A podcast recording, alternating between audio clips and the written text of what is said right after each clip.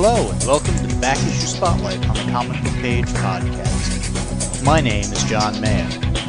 In this episode, we'll be having a spoiler filled discussion about an older comic book storyline.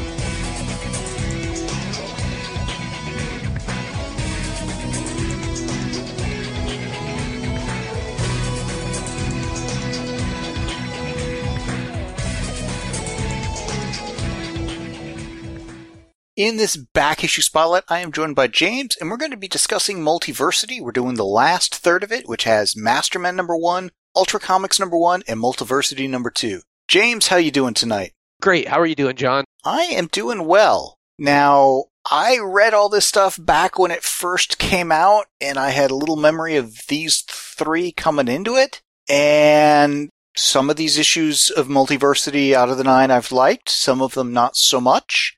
And it had a better batting average at the beginning than here at the end. I would agree. I think they went one for three at the end. Okay, yeah, you liked it a little better than I did, maybe. they went 0 for 3 for you. almost, almost. I mean, with Masterman, I mean, I like the Freedom Fighters. I mean, I read the Yeah. the series in the seventies, not when it was coming out, but after the fact. And this one suffered a little from comparison, and it suffered a little from just its opening.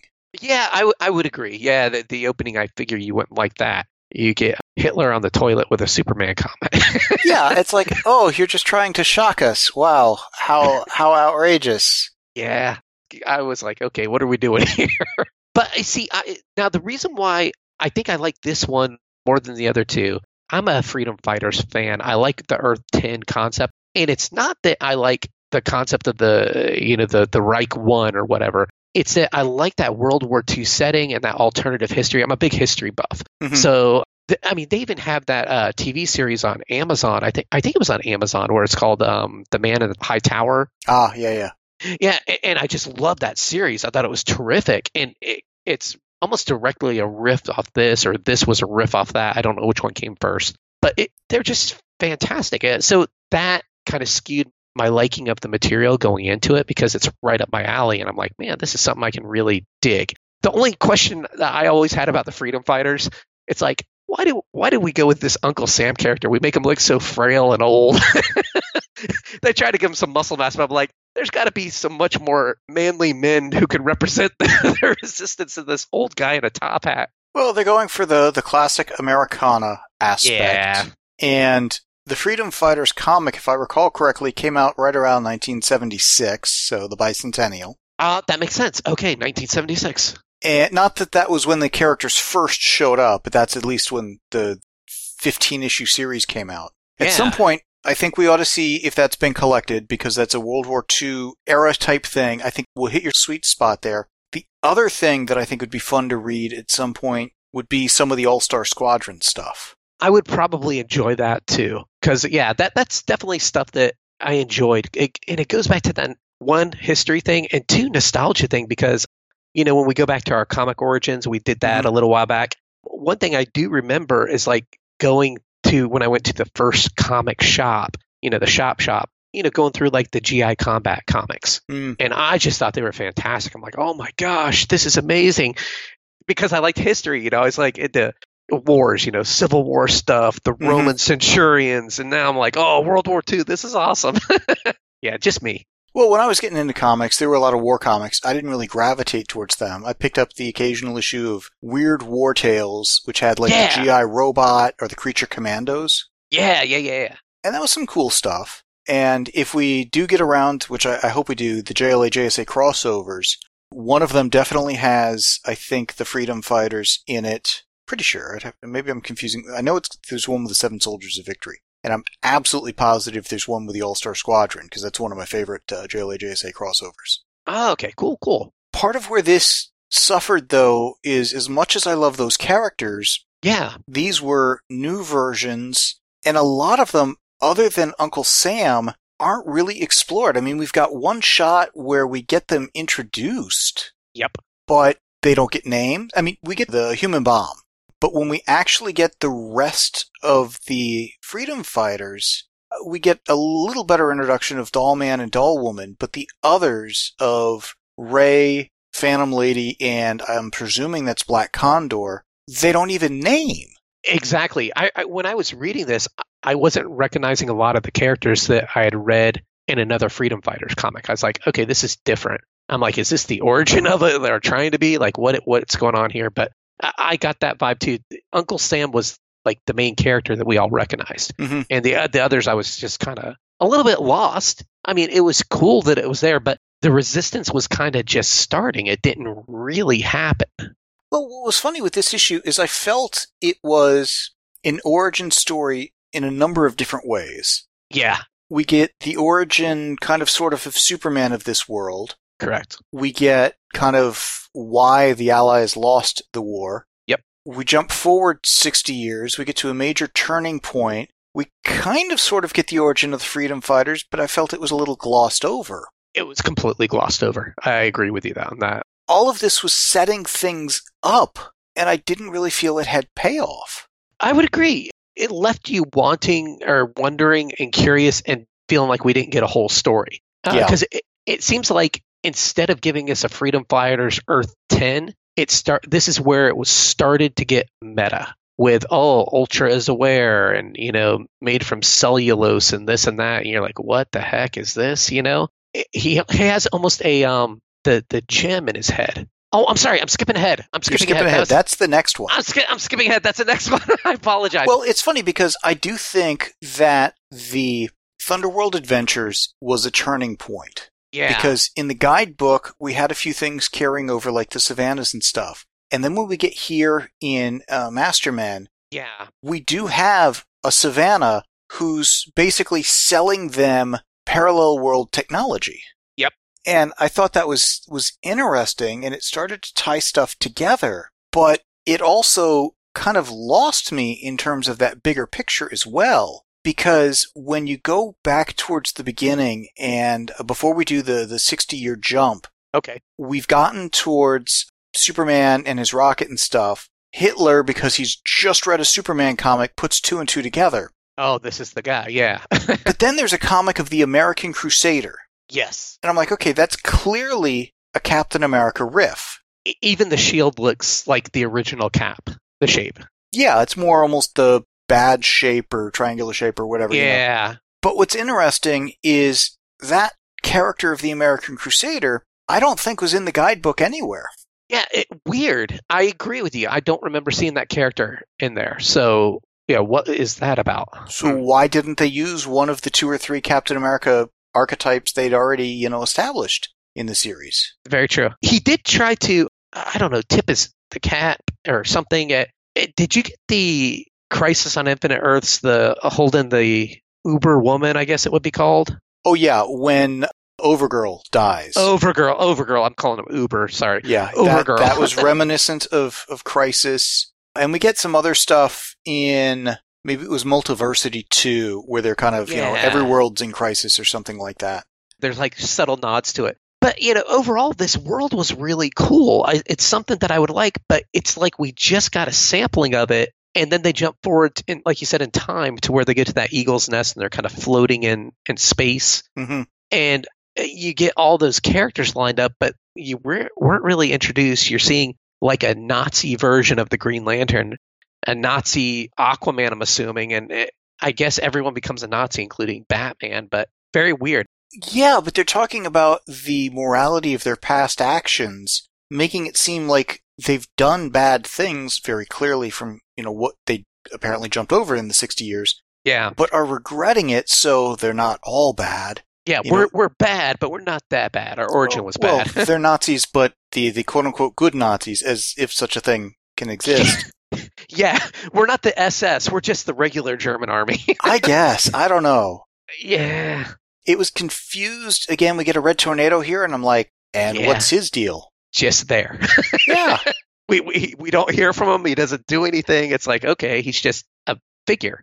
Now, if they wanted to tell an interesting story with this world, what I would do is a crossover with, I forget which Earth it was, that's the very non-Aryan world Yeah, where it's essentially all the, the black characters and such. that would be cool. I, I would be completely on board for that. I think I think that'd be a fun read. It could be very interesting and in the right hands. Yeah. In the I- wrong hands, it would be atrocious and horrific. See, I, I think this is a world where I'd like to read the origin of the freedom fighters and how they, you know, stood up and how I don't think this has ever ended. It's still in peril. The you know, the fight's still going on from every book I've seen, even when I can't remember the book I read. I think it was Venditti wrote uh, Freedom Fighters. hmm But it, so the fight's still ongoing. I don't know if the freedom fighters are going to win one day. We just it, it's something that they just dabble in every now and then, and the status quo never changes. Well, I think the minute they win, the the premise of their world ceases to be. So it has to stay this way. It doesn't And have this- to, but it's it's hard to follow up if if suddenly the Allies eventually win. yeah, then it's basically just our Earth, Well, pretty much. I mean, eh, with all with all this history, it's it's got all the history different, but then the story comes into the Fourth Reich, the Fifth Reich, the Eighteenth Reich is is cropping back up. yeah, You know, it's it's kind of what the current Star Wars dilemma is. Sure, the rebels defeated the Empire, but then comes the First Order, and what's going to come after that? It's like the the war is never truly won. yeah, I agree. Th- th- This this story though gives me the if people like the Ma- Man in the High Castle, this is the Earth that they want to revisit from time to time and read a story out of it. Venditti, like I said, we he just did one of like three or four years back. We we read it. I remember. Mhm. I think we reviewed it. I can't remember. I'm pretty sure we talked about it in at least the weekly comic spotlight. I think we did. I think it was the weekly spotlight Yeah. that we enjoyed it. And I thought it was a terrific story. And this just harkens back to that. So it's like a sweet thing. Even though, like you said, the story, there's holes in here. We don't get a lot of development of the characters, just not enough time. It focused more on Hitler and Overman aspect, almost like a little bit of a t- attempted redemption. hmm Yeah, and, and then we zoom off to where I would start talking about the other guy. Yeah, I, I felt they they didn't really hit the the part of the story I wanted them to hit. yeah, that makes sense. I mean, if, if if you're doing a world that's based on Earth X, which is the Freedom Fighter world, focus on the Freedom Fighters, not a, a Nazi version of the Justice League. Yeah, this was definitely, it felt like 85% Nazi, Yeah. 15% freedom fighters. So it's Earth X, definitely not a freedom fighter story, though. Yeah, I, just checked, and they do not have on DC Universe Infinite, at least as far as I can find it, the original Freedom Fighter series from the 70s. That's unfortunate. We'll have to see if that's like in trade or something like that, because I think that would be good. And Roy Thomas did a lot of stuff in the World War II era at Marvel, DC, and a few other publishers. Oh, yeah, and I'd read any of that. Oh yeah, it, it's some fun stuff. Uh, Roy was just a, he was a terrific and prolific writer. Uh, Oh, so yeah. uh, I love Roy Thomas. Anything he, not anything, but most of what he writes is pretty good. well, and there was a period of time where he was the the definitive writer on Earth 2. yeah, yeah. So There was a long period. Yeah. I mean, this one didn't start out great and it ended on a note of, you know, devastation and this is only the beginning. Which Yeah. fine, but maybe, you know, do something with it later? Yeah, he definitely took a different tact. I felt like he wanted to do an evil Superman story. He didn't want to do a freedom fighter story when he got to this Earth. Yeah. And, and that's what he gave us. And I'd have to go check the Freedom Fighter miniseries we got in, I guess, 2018, which was a few years after this, to see how much they really used this continuity, if at all. I remember the story, but I, you know, it's lost to mo- you know time Yeah. what exactly happened. Yeah, I, I remember it was good. I just don't remember the details. Me too. And the art here was done by Jim Lee. Jim Lee, yeah, and that the art in here was just terrific. That was definitely a high point too. It's not, I think, his best work. It's not his best, but it's pretty good. He's certainly a great artist, no question, but like on that last page, it's not like there's a whole lot of detail in the background or any of that stuff. Yeah, I would agree with you there. You get to the last page, yeah, it's just kind of yeah, just a blob of a wasteland apocalypse. I mean, there's some other places where we get some great stuff. Certainly the, the character designs and whatnot are, are pretty cool. So again, not bad, but Not his best. not his best and honestly could have been better. Yeah. Now, this next one Ultra comic. oh yeah, Ultra Comics. this is where I'm like, he, he took some mushrooms or smoked something when he wrote this. Uh, metatextual usually doesn't work for me. Uh, this, this was no different. I mean, right this- there on the cover, you must not read the comic. So I, I took them at their word and just stopped. No, I'm kidding. I, I should have, but I didn't. I returned it to the uh, to the comic shop. I'm not reading this. Yeah. I felt this got not just metatextual, but almost meta metatextual. It just too much of that, and it wasn't working for me. It was insane. It got trippy. And I'm assuming some people who are hardcore fans of Morrison, they like this stuff. Maybe, maybe I don't know if he does this in other books he writes, but this was just out there, weird. I mean, you get the the rainbow guy, Ultra Man, popping up, and he's like, "I smell of, or my body is made from cellulose, pulp, salt water, and carbon." I'm like, "Oh my god, titanium dioxide, wax emulsion." And then you start realizing, you're like, "Oh, these are all the things, the staples of my spine." I'm like, "Oh, Yeah. he's a walking comic book." Oh my god. Well, yeah, because his name is not Ultra Man; it's Ultra Comics. Yeah, Ultra Comics. That's right, Ultra Comics. and it's just weirder from there. Just weird. Well, and then when they kind of recap, I don't say his his origin, but we get stuff of him from different periods in time evocative of those eras. I mean, we even get a him with, I guess, Ultra Comics Girl or whatever having died, Yeah. you know, and some stuff like that. Is there anyone in DC that has a gem in their forehead like the Vision because they put the Ultra gem in his head? And I'm just like, okay, that looks like a, the Vision, but I don't know if there's a DC character that does that. Sargon has one in his turban, I think, maybe. Okay. or maybe I'm confusing him with another one of the mages. But Sargon the Sorcerer, I thought is the one with the the ruby, gem or whatever, and I want to say Jemm, Son of Saturn, but I'm pretty sure he does not. Okay. That was a character that was gonna be the Martian ha- Manhunter, but they said no, let's not. So let's move him to Saturn and change him from green to red. I kept seeing him flying around. I'm like, this is a cross between Superman and the Vision because you keep seeing that gem in his head. It's weird. Well, and the vision certainly is a good word for this because somebody was having visions. Yes, they were. Someone took too much of something when they were writing this. This was just weird. That's the only way you can describe it, and completely meta and bizarre. And the more you read it, the weirder it got. Yeah, uh, that's the only way to describe it. The b- balloons make me look dated, and so oh, let me tell in these little word boxes. You know, was one of those things. You know, I'm like, yeah. what? The mentioning thought balloons and going to first person narrative captions. It's like, okay, you're very much referencing the format of a comic. And they did that in a few other places, both later here and also in Multiversity number two. Yeah, And I just found that so off putting. yeah. It takes you out of the story quite a bit. Now, there are some people who just eat this stuff up and love it, and that's great. I'm happy for them. I'm just not one of them. I agree. I'm not. I'm not one of them either. Now, now, what did you think of the guy Ultra A or Ultra? I don't know which way.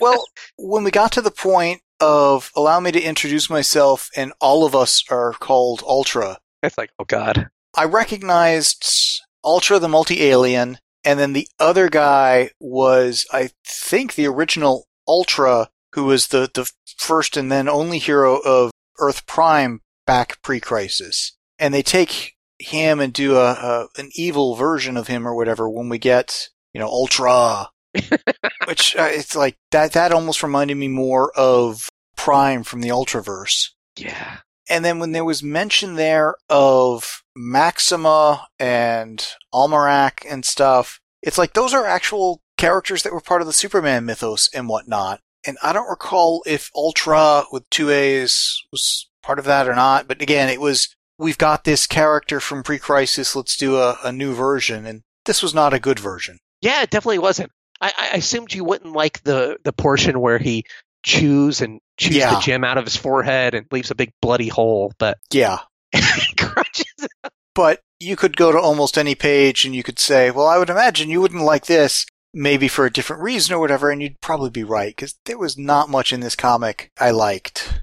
Yeah, a lot of it was really, really weird. And, and you even get that bat creature with the big eyeball. Yeah, that was kind of gross, I think, getting dispatched. Yeah, it, it, but it takes a bigger part in the the next book. But it was just weird. I, I hate saying that, but it was so meta and just so bizarre. And he's telling a story, but at times I don't want to say it felt incoherent, but it felt like he was on a trip and we're not there with him. so we're just it's like meeting a crazy person on the street and they're having the weirdest experience and they're trying to explain it to you. Someone who's been used drugs and you're just like, man, I wasn't there. I didn't experience it the way you did, and it comes across completely insane to me. There was actually one part I really liked, but it was it was too little and far far too late. Oh, okay, which part was that? That was the final caption. Oh, caption? What was that? Put the comic down now. hey, yeah, that was a good one. This is just it was so not for me. Doug Mahnke's art fit the story. I'm not crazy about his style. He's a good artist. And again, it fit this book, but this got just so beyond metatextual. And I knew going in it, wasn't going to be for me, both this time and of course the original time, but I thought maybe it would work better for me this time. It did not. yeah, the way that this is ending, it's just like so bizarre that when they're talking about the DC films, they're like, "Oh, this is going to be the basis of what we're building on." I'm like, I hope you're leaving, leaving out this last portion as you're building these films. Nobody wants to see this. Yeah, I, I certainly don't. Yeah, I, I can't imagine anyone would want to see that. yeah, yeah, this just didn't work for me. Me neither. What did you think of Multiversity number two? But that was another one that I just honestly I didn't care for. I felt like he didn't stick the landing and it was once again very weird, a little bit meta. It wasn't as bad as the last one though, I think. I would agree with that. It was it was better than the the Ultra Comics. It was still fairly meta. Totally didn't land the ending for me. Me neither. It took many, many, many years before we got to the Justice League Incarnate, you know, mini series to kind of pay off a little on this. And that's a question I had for you. Do you feel like that is the purpose of multiversity to kick off this Justice League Incarnate? Is this their their origin basically? It's their origin, but I didn't think that was the purpose. I thought the purpose was to Organize the world or Well, they'd already, well, yeah, kind of to do that, but they'd done some of that in 52. But to explore it and to get people excited about it. Okay, and I, I feel like it did that. Well, if Somewhat. it did, then we would have gotten more stories based on these worlds in the intervening time. Yeah. I, I, I feel like there was like four or five books that I was like, oh, this is cool, but you never see it again. Unfortunately, you never see it. Well, I think some of these were decent ideas. I think if Multiversity had been written by like Mark Waid or Geoff Johns Yeah. or a combination of them, maybe get a few others involved too, you could have gotten some really cool stuff. But this was so much in Morrison's mindset. And particularly once it's like, okay, the Sivanas are all over the place and we've got this metatextual stuff, you're hitting a narrower audience at that point. Yeah. I feel like there's a missed opportunity in that they, when I say they, you know, the editorial or maybe the writers and creators or whoever wanted to do it. I think this is like something where they could say, hey, we could dedicate maybe a couple books, three books. Hey, an exploration of World X, an explora- exploration of World, blah, you know, the the Marvel one. Pick pick your number, thirty three, and and have like a really cool creator, maybe like a Mark Waid or maybe like a, a whoever, Jonathan Hickman, because he was not working at Marvel at that time. Flesh out one of these worlds and give it like life and make it people excited about it to where other people can maybe run with the idea later on. Well, I think part of it is that makes sense to do. I would do it as a mini series or two a year devoted to some other world or a combination thereof. Yeah, But the minute you feel you've got to say, okay, here's all 52. Now, granted, they held back seven. yeah, Nothing ever came of that, and you made it sound like something would, so that's a swing and a miss. And it'd be better to have worlds like Injustice Gods Among Us, where Tom Taylor pretty much had free reign, started Yeah. with an iconic DCU ish, and then kind of went in a particular direction. Whereas here, that direction's already prescribed for you on so many of these worlds. It really limits the storytelling options in some cases. yeah, I would agree. Because yeah, if you took Tom Taylor and you're like, hey, you're doing an Earth X story, it's basically another freedom fighter story, and you already know the Nazis won and the under the underdog rising up.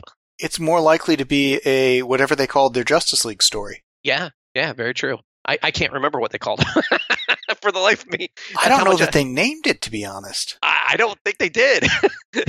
but it's literally the it would be their Justice League, and maybe it's that redemption story. Who knows? Maybe they, they turn against the SS powers that are, and Well, they are the powers that are. yeah, they are the powers. So, or, or they reform, and they're not as bad or overbearing. Who knows? But if you tell that story, you're essentially telling a freedom fighter story without the freedom fighters. Very true. The point of that world is the freedom fighters. So introducing an evil Justice League or a non-evil Justice League or whatever, it it dilutes the point. Uh, yeah, yeah, it does. It does. Imagine how Thunderworld Adventures would be if not only we got the Shazam characters, but they were encountering their Justice League. Yeah, yeah. It would lessen the Shazam characters. I, I mean, looking at what they built in there, and, and this is not me, but some people will probably be cheering for the Justice League characters because they really like Green Lantern. And you got Uncle Sam and a bunch of so and so's on the other side. And I wouldn't doubt that some people will be rooting for the bad guys. And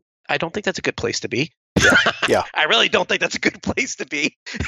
I know what you mean, but now instead, he created uh, Injustice Gods Among Us, and he also did the uh, Camelot or uh, the whatever Dark Knights of Steel. Dark Knights of Steel. Yeah, But in both cases, he basically was able to tell the story and wanted. It just happens to be a new world. That's cool. Uh, that's how I think the multiverse should expand. Yeah, and you tell your limited story and you're in and out and they collect it and you enjoy it for what it is and you don't have to revisit it 150 times over. Oh, if you've got a good story, revisit it, but don't do it out of obligation. Yeah, I agree. You know? And they had the opportunity, particularly after this, to do the equivalent of a JLA JSA crossover without necessarily even the JSA, have the mainstream Justice League go crossover into Earth 20 or Earth whatever, you know? Have an adventure and, and rinse repeat next year with a different world. Yeah, and, and that's unfortunate that they didn't do that because in, in this issue, this last issue, you literally get pages where like, oh, Earth 18, here's the Western guys. Yeah. I'm like looking at it right now. Earth 17, not even a page, like a, a upper third of a panel. Oh, here's whatever the, these guys are. Oh, here's Earth 51, the Kamandi guys. Oh, here's Earth 20, the I can't remember what the heck it is. Well, that was the Society of Heroes, I think. Yeah, in 36, 26, it's just like whipping through them, and then you get like all the characters. But one thing I did notice, you get all the multiversal characters, but you never get our characters. You know, the main DC characters that we know and love. A few things I want to point out about the two page splash. Okay, Before we get there, back when the Sivanas are running and stuff, and we got the Marvel family, okay, Mary's in a white costume. yes, When we get to that two page splash, there is a Mary Marvel in a red costume. what happened? Different Mary Marvel, presumably. Ah, that's weird. I wonder why. Now, I do want to Hmm. point out that there is a Saturn Girl and a Cosmic Boy in here. I do have this currently on my Legion reading list, but other than them flying, floating there, they aren't in, I think, the rest of the issue. They really aren't. So I may take it out of my reading list for the Legion. But again, we get a bunch of characters, they're all standing around. And what I think a lot of modern creators lose sight of about what made Crisis on Infinite Earths work wasn't that we had these crowd scenes. It's that we had these characters doing things and having meaningful moments, meaningful to at least to themselves, if not to all the readers and such, versus just standing around. Yeah, they were trying to save their world and help each other. Um, so you had characters from different worlds who'd never seen each other trying to come together for the common good. And here they're literally just standing around flexing. Well, like there is a black canary with a bow and arrow. Yep. So is she like a dark arrow, a black arrow? What's up with that? I don't know where what Earth I would even go to to find out more about that. Yeah, it, it, it's weird. You have like all kinds of characters. Like I, I, you have Cyborg in the middle, like right down there at the bottom. We have a cyborg. A cyborg, but I'm like, it's not the cyborg we know. I'm like, "Eh, it's it's some other cyborg. And I've seen President Superman. I've never seen the Superman with the the afro. That's the Sunshine Superman. He was in the guidebook. Oh, okay, okay. I, I all right. I probably saw it and I forgot about it, but it's just Well, you probably saw half a dozen Supermen in there too, so of course you that's forgot it. that's true. I think But I he's mean- from the the planet that has Prez, Earth forty seven, I think. Oh, okay, okay. Yeah. So I mean, there's just so many things in here, and, and just seeing the Savage Dragon floating above all just makes me laugh. Again, do we need an image world? I think not. But I don't think we do, but apparently DC does. Yeah, yeah. And they do some interesting stuff, but in this issue, it was just so chaotic. It was so crowded. We get a little bit of payoff with the little chibi characters, but even that I felt fell flat. I agree. Yeah, it did fall. You know, it, it was there and then it was gonna gone. And then we're, we're bouncing around and we get to this whole bit of when I solve the Rubik's Cube, all hell will break loose or something like that. And I'm like, Yeah. what is with this Rubik's Cube fixation? I don't understand that. So the, it, he's just working on the puzzle the whole time, and it's just it's bizarre. It just doesn't make a lot of sense. The, they called him the super judge. the super judge. Yeah. Well, this is the evil version of the monitor from the first issue. Yeah. Now, one thing I was going to ask you about because we're right in that basically that section. You get to the whole thing with Captain Carrot, and they. Mhm. I'm getting my my head taken off here.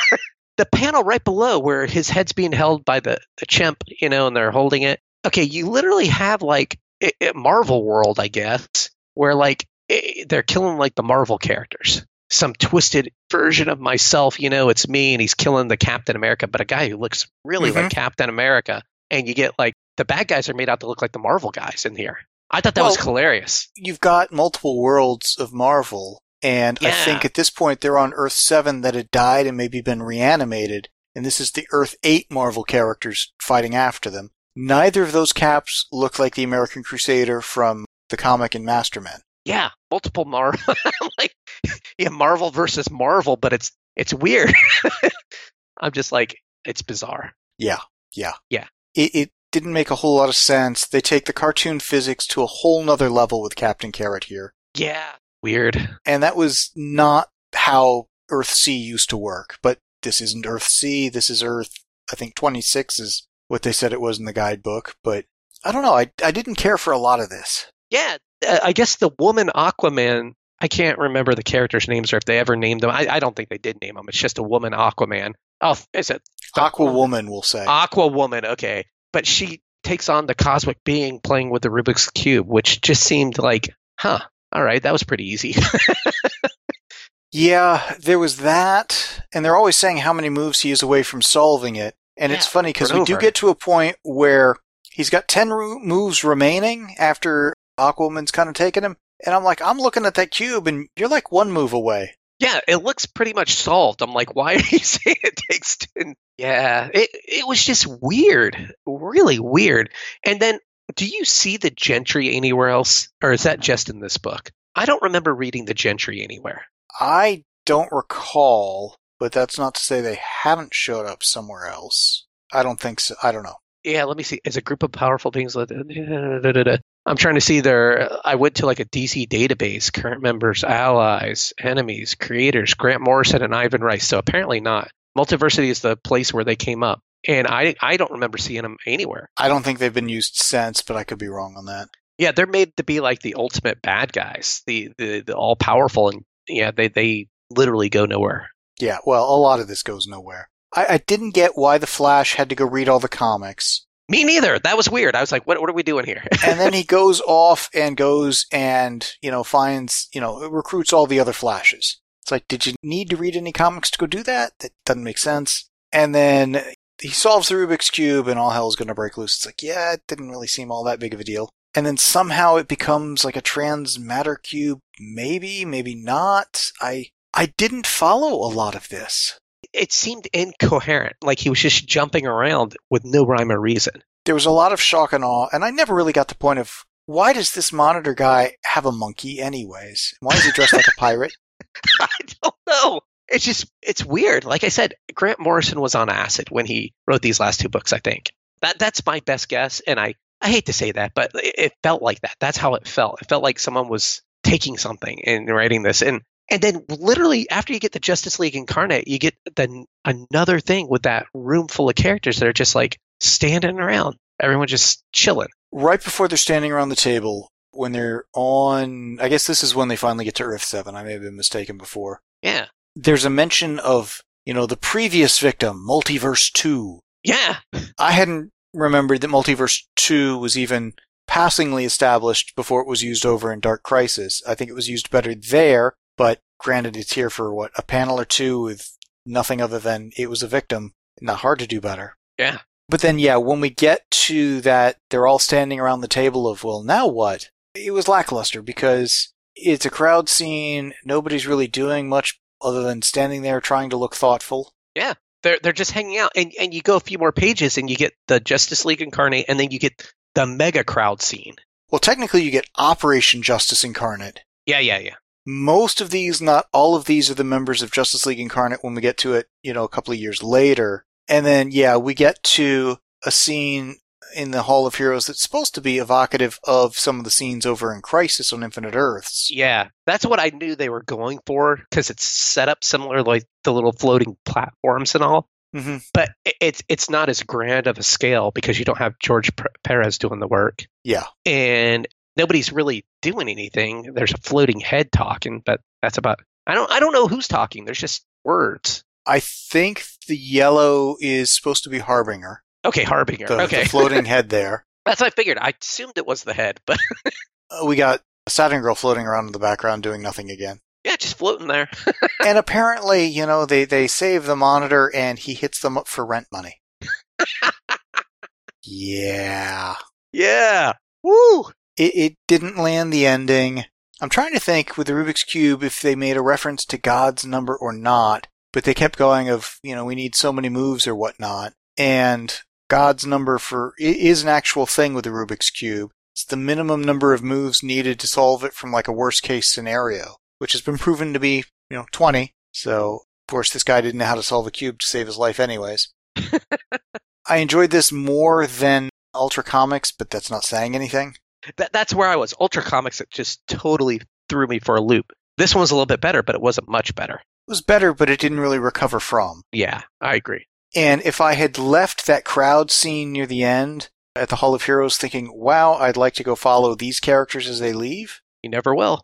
one, we never will, but it was, at least would have been cool to, to have thought that. Yeah, The whole thing, I think, was a good idea, but a not great execution. And I think there's a lot to be said for having an active, vibrant multiverse, particularly at DC, which they've always kind of had, they've just ignored it at times. yeah, even when they didn't officially really have one, they would go do Tangent or Stan Lee's Just Imagine or Injustice Gods Among Us or something like that. So they were still building it out. They just weren't leveraging it. yeah. I agree. It's something that's there, but we don't see it very often. And when we see it, it's it's done real quick. It feels like, and so you, me coming in, I feel like I never really get to see these characters. I'd never know who they are because it's a lot of times my first time seeing them because they're they're so rare their appearances. You know what I would do with the multiverse is I would bring back Snapper Carr, who was kind of the DC Rick Jones. He was a sidekick to the Justice League for a while, essentially, or their mascot or whatever.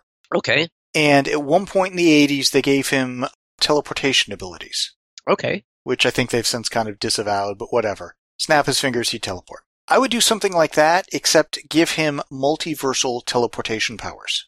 Have him be able to just kind of go wander the multiverse and do, for lack of a better term, kind of a Rick Jones story that way. yeah, You that would be cool. he's encountering versions of characters that he, he knows and they know a version of him or they don't or whatever. And, you know, he's, he's networking across the multiverse. Yeah, and arguably, and- honestly, some of the worlds are more interesting than others. Mhm. Some some of them they don't need to revisit them very often, but some of them I'd like to read or I'd like to see. There's some that I found here that I was like, oh, that'd be a cool thing to to go visit. And you know, they they could do a series where he's going to the better parts of the DC multiverse, and it would be maybe a fun read. Or even some of the lesser parts of the multiverse and then build them up.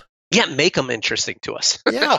I mean, imagine, you know, Snapper's gotta, gotta lie low and just hide in plain sight, but winds up on the cartoon animal world. Or the Bizarro verse, or whatever. yeah, that would be cool. You know, there's, there's some fun stuff you could do. But all of these worlds effectively ending in some kind of, of crisis leading into this, and I didn't feel we got payoff on those worlds being in a better state after this, so I think some of them are perennially in crisis. It, it, it was a little lackluster, and I felt reestablishing a few worlds, particularly the one with Lord Volt and Lady Quark from Crisis, kind of undercuts their, their tragic story from Crisis. Yeah, I agree. Bringing back an Earth 2 that's not Earth 2 just kind of confuses me. Yeah, and the whole concept of there being crises crises on all these Earths, it took away from the impact of crisis. You know, of a real crisis because it's literally just him saying crisis over here, crisis over there, crisis over here.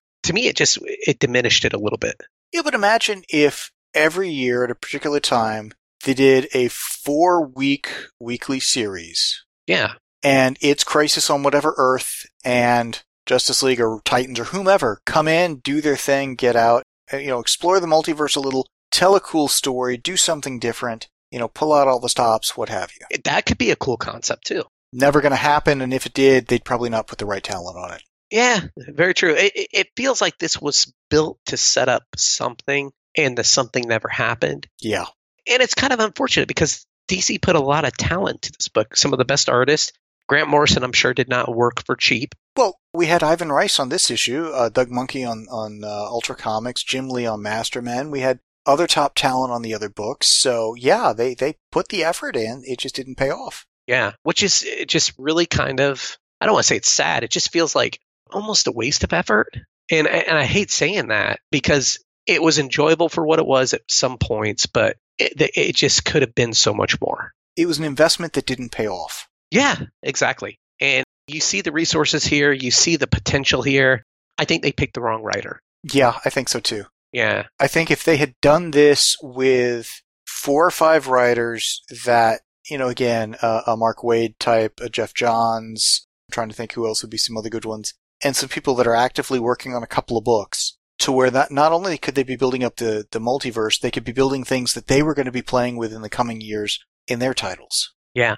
Honestly, you want to know what I thought would think would be cool? Hmm. This is just an imagine a what if. This would be a great what if issue. imagine when Hickman left Marvel and he was basically doing nothing, just some indie work, and then Marvel picked him up again. And there was a lot of rumors that DC had, was talking to him at the point. Mhm. If DC had pulled him in for a project like this, because he's really big into that world building and setting the stage and doing that stuff, I think there would have been so much excitement coming out, like like we had with the Hox Pox thing, you know? Yeah, if they could have come out with the multiverse at DC having the level of excitement, energy, and springboards that House of X Powers of X had, absolutely, that'd be terrific. oh my gosh, you you would have ten books coming out of this, and you'd be so jazzed. You won't be scrapping the main DC books like they did with Fifty Two. You'd just be like, hey, here's this other cool ten stories over here. Read these too. Oh, that's awesome! Wow. Yeah, I just would like to see them discover a few new worlds that are are not carbon copies either of the mainstream DCU or some other publisher, or just something from a Elseworld story of years past. I agree. So my fingers are crossed for good things in the future, but I felt like the story did not stick the landing. Nice effort. I was not bored in this at all. I just felt like it went off the rails with the last two issues. For me, I'd say the last three issues, but yeah, yeah.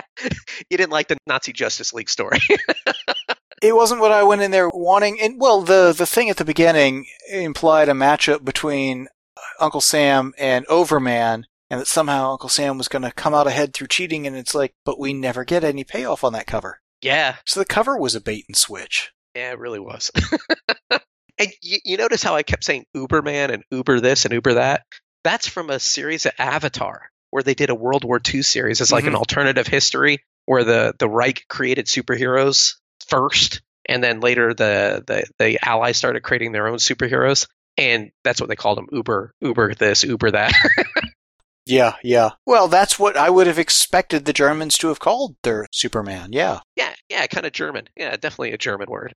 So I, I think we get a little bit of payoff of this years later with Justice League Incarnate and a few things here and there. but it's limited. But it's, it's- really limited. It's limited, it's insufficient, and I liked how pre-crisis maybe they went a little crazy in a few areas, but they could do some fun stuff like Captain Carrot teaming up with just a lot of animals on Earth C minus and some stuff like that. And I don't feel we've got that level of character interplay across worlds yeah. even if we're still getting some of those worlds, be it the Jurassic League or, or again, Dark Knights of Steel and some stuff like that. There's just a lot more potential. But anytime we've got somebody like Grant Morrison just saying, I'm going to go create stuff and it'll be great, it's cool and all, but it never pans out. I mean, Yeah. the Japanese characters he created in, was that Final Crisis? There were, there were a couple of things. He was setting up the Great Ten and a few things like that. You just never see it again.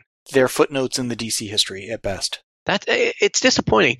I, I remember. Okay, now, now this is a rewind for the people who are listening to the first time we recorded on Multiversity. But I remember messaging you on Slack and saying, "Wow, this is really cool. I'm Mhm. digging it." You know, basically saying, "This is this is I'm liking this." It man." started so well.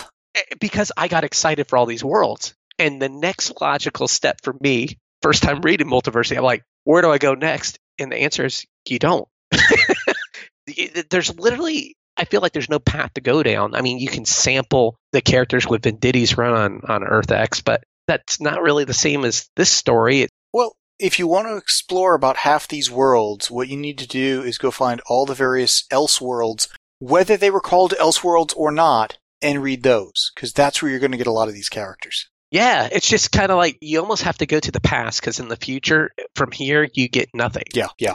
Uh, that's how I, I feel. You just it's that's how it is. It just drops off a cliff, and and that's really the part where it's like a, a, a little bit depressing reading this. Yeah, uh, yeah. Again, missed you, opportunity. Excitement to off the rails to depression. What a great trip it was. so again, I enjoyed reading them. Me too. I was ultimately disappointed again, but it's a cool idea. I just think it was it was like you said the wrong writer. Yeah. Hey, good pick because you mentioned this. I'm glad you let me read this with you and we reviewed it together. But like you said, eh, I don't think I'll read it again. Not a total loss though, because I do think we need to find the original Freedom Fighters series from the 70s. I think you'd enjoy that. Yeah, I want to read it. Uh, let's review that. Find some good stuff from All Star Squadron, or at the very least, as we start hopping through the JLA JSA crossovers, I think that's the way to give you a proper introduction to what I consider the true DC multiverse pre-crisis. Yeah, that'd be cool. So I've I've got some notes on that. We'll just start slotting a few things in. We'll probably start with uh, Flash of Two Worlds and maybe one or two other things that that prep us for the original JLA JSA crossover. Yeah, I'm cool with that. I'm looking forward to it and good exercise. And I'm glad, like I said, even though I felt like it didn't stick the landing, I'm happy we reviewed it. It was good. Yeah, same here. Same here. Anything else? No, that does it for me. Cool. Recording clips for the preview spotlight episodes is easy, and we've got an open submission policy for these episodes. Please send in clips to support the comics you love as often as you can. If you'd like to get email reminders for the preview spotlight episodes, you can join the emailing list on the main page of the comicbookpage.com website. The deadline is typically the second Saturday of the month at 9 a.m. Check the main page of the website for more information and the exact deadline for the next preview spotlight. The show notes and forum for this podcast can be found at www.comicbookpage.com under the podcast and forum sections of the website. Please email us at theguys at comicbookpage.com and let us know what you think of what was discussed in this episode. Thanks for listening.